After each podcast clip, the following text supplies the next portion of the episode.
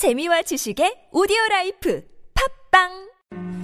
Do you see your calling? Romans chapter 1st, verse 1. Separated unto the gospel. Our calling is not primarily to be holy men and women, but to be proclaimers of the gospel of God. The one thing that is all important is that the gospel of God should be realized as the abiding reality. Reality is not human goodness, nor holiness, nor heaven, nor hell, but redemption. And the need to perceive this is the most vital need of the Christian worker today. As workers, we have to get used to the revelation that redemption is the only reality.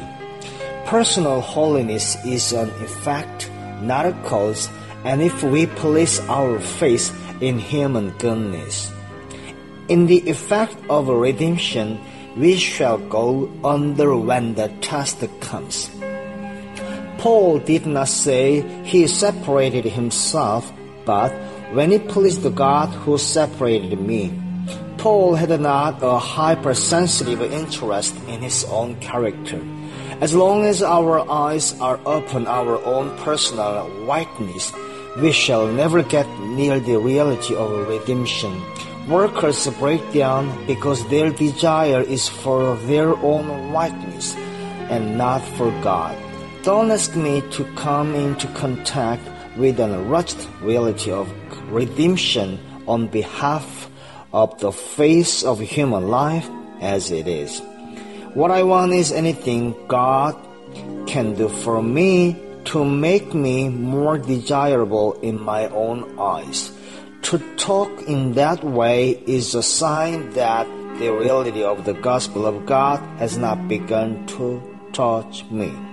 There is no reckless abandon to God.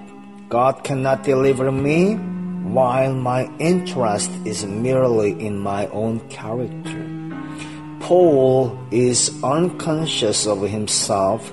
He is recklessly abandoned, separated by God for one purpose, to proclaim the gospel of God. Do you see your calling?